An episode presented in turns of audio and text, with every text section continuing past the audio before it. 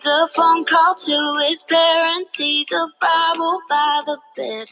He's the t-shirt that I'm wearing. He's a song stuck in my head. He's solid and he's steady like the Allegheny runs. He knows just where he's going and he's proud of where he's from. One of the good ones. He's one of the good ones.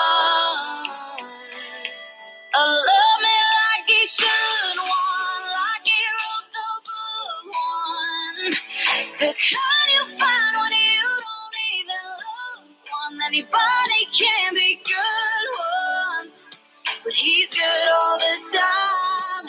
He's one of the good ones, and he's all mine.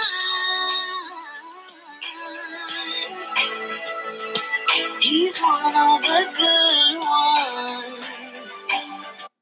Yo guys, what's up? So today we're back with part three of how you should get a boy. So let's just say, um, first part is if you want to get a boy,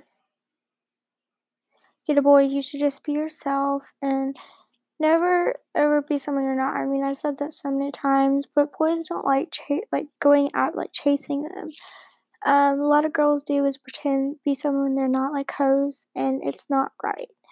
I mean, like, fuck, man, like, you're, are you trying to get pregnant or what? I mean, it, it's stupid, but um, we'll just keep talking about this. I just wanted to go tell y'all that this is the last episode for this topic. Next episode will be about, it'll be about, you know, the types of high school girls.